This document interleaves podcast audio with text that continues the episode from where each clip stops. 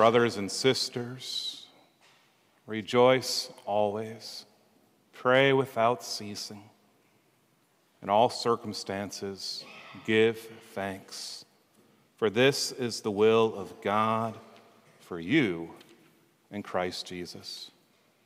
We hear these words today from our second reading from St. Paul to the Thessalonians, but they speak to us today as well to rejoice always, to pray without ceasing, to give in all circumstances, give thanks. Why? Why? As St. Paul says, because this is the will of God for you in Christ Jesus.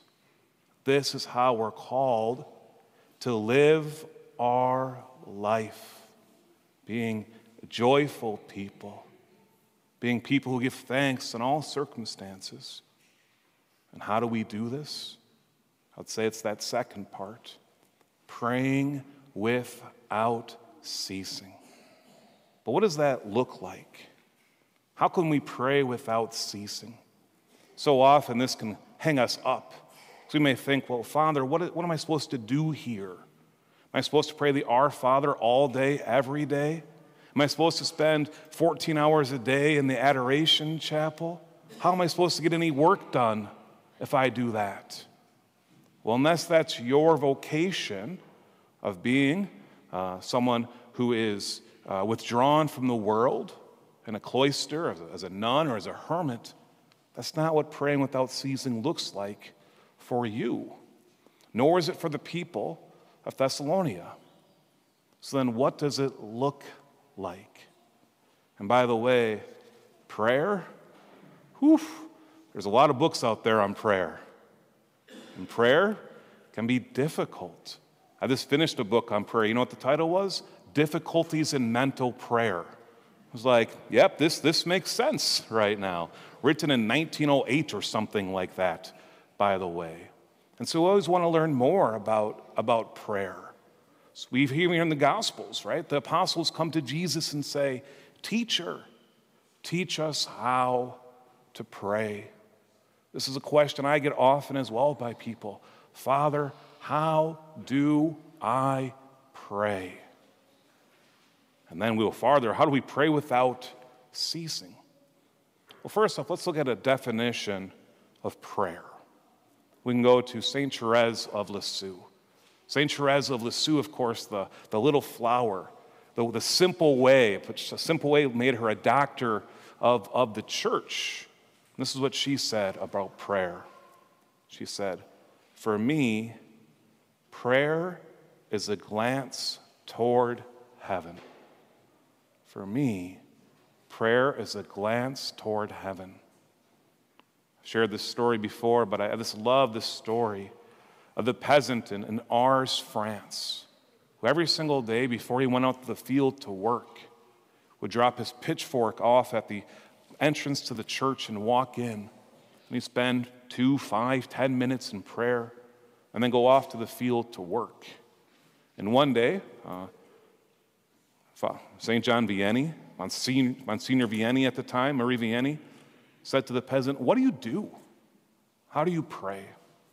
And he simply said, I look at God, and God looks at me.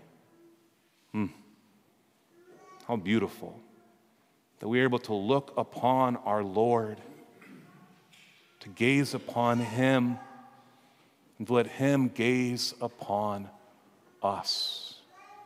And in that prayer, being filled with what?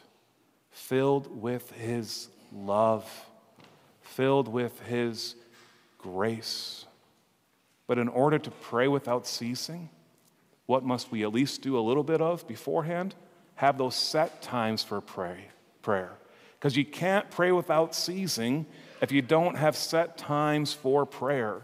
Just like that peasant in Ars, France, when he was going out to the field, he brought that with him, continuing to pray without ceasing. But he also had that, that set time. And so for ourselves, we must ask ourselves where are those set times of prayer? Do we pray in the morning? That morning offering. When we wake up, can we offer that day to the Lord? You know, I heard recently someone says, This is how I start my morning prayer. Bless us, O Lord, and these thy gifts, which we are about to receive from thy bounty through Christ our Lord. Amen. We're very familiar with that prayer. It's a prayer we pray before meals. But also, we could say, Bless us, O Lord, in these thy gifts, the gifts of our day, which we are about to receive from thy bounty through Christ our Lord. So maybe tomorrow morning when you wake up, to start your morning that way. With that morning offering, if you don't have one right now, saying, Lord, I know everything that comes my way today is a gift from you. When we go to bed, by the way, to kneel down, kneel down at the edge of your bed, and to say, Lord, thank you for today. Thank you for all that you have done for me. Do a quick examination, asking for forgiveness in those ways that we've offended Him. And that way, when our head hits the pillow, we know we've had those bookmarks of our day. And then in the middle of it, it's set time for prayer, but also, like I said, praying without ceasing. So let's look at that part now. I've teased it enough. St. Francis de Sales, by the way, is a very famous saint. He's the one that's probably one of the great spiritual authors of, our, of, of, the, of the history. And he wrote a beautiful book, maybe many of us have read before, Introduction to the Devout Life.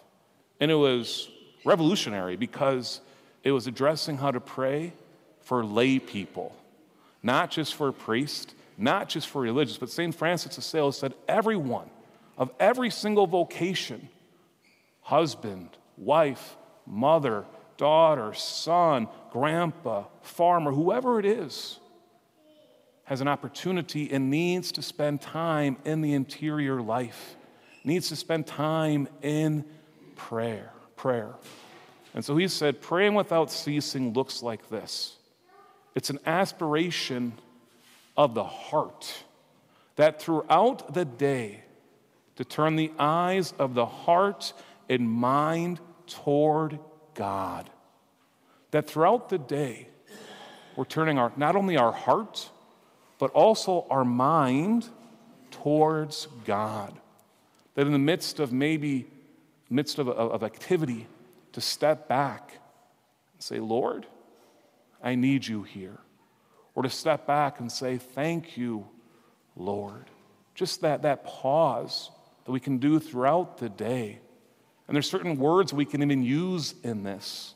There's certain, we could say, supplications to the Lord, the, G, the Jesus prayer. It's great Eastern, uh, Western um, tradition. Lord Jesus Christ, Son of living God, have mercy on me, a sinner. Imagine doing that in the middle of one of the many meetings of your day at work, right? Imagine doing that as you're doing the dishes, or you're doing the 10th load of laundry because your children just cannot keep clean clothes, right? This is part of prayer to turn towards the Lord. And in doing so, what is going to happen? We're going to realize that we are not alone but that God is with us. I want to share one last story. About, I don't know, 10, 12 years ago, give or take, I don't know exactly. Uh, my sister Anna uh, and I were talking. She's really close. We're an Irish triplet. We're really close. We're in the same grade, everything like that. And Anna has a beautiful vocation as, as a wife and a mother, but she also has a, a job as, as a nurse. And that's a whole nother vocation, right? She said, I said, Anna, how's it, how's it going? She said, It's really hard. It's hard being a nurse right now. She goes, The patients are, are grumpy. Uh, that the, the administration is all about the administration, right? Right? The administration doesn't respect me, all that other stuff, right? She goes, I just feel like I'm beat up. And it's hard being a nurse. I said, Well, you pray? Goes, What do you mean? Of course I pray. I go to Mass, I do my prayers before meals, and Anna is a very faithful, faithful lady. But I said, Do you pray for your patients? She goes, No. Maybe we should start trying doing that. I said, Another thing you can do when you walk in the room, when you walk in that room, maybe pray a quick Hail Mary or just ask Mary's intercession for you.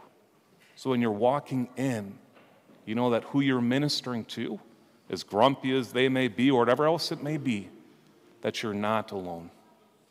So a couple months later, I asked her, How's it going? She said, You know, it's, it's still hard. It's hard being a nurse, but I also feel like I'm not doing it alone. Like God is with me. Where do you need to do that in your life? Where do we need to bring God with us, calling on Him? My favorite prayer Come, Holy Spirit, come.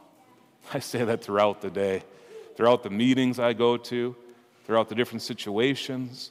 Come, Holy Spirit, come. And in doing so, it's being able to pray without ceasing. And then in doing that, knowing that we're not alone, that we can truly rejoice because God is with us and we can give thanks to Him in all circumstances. And this is what God wants of us. This is the will of God. That we do what? Rejoice always, pray without ceasing, in all circumstances give thanks. For this is the will of God for you in Christ Jesus.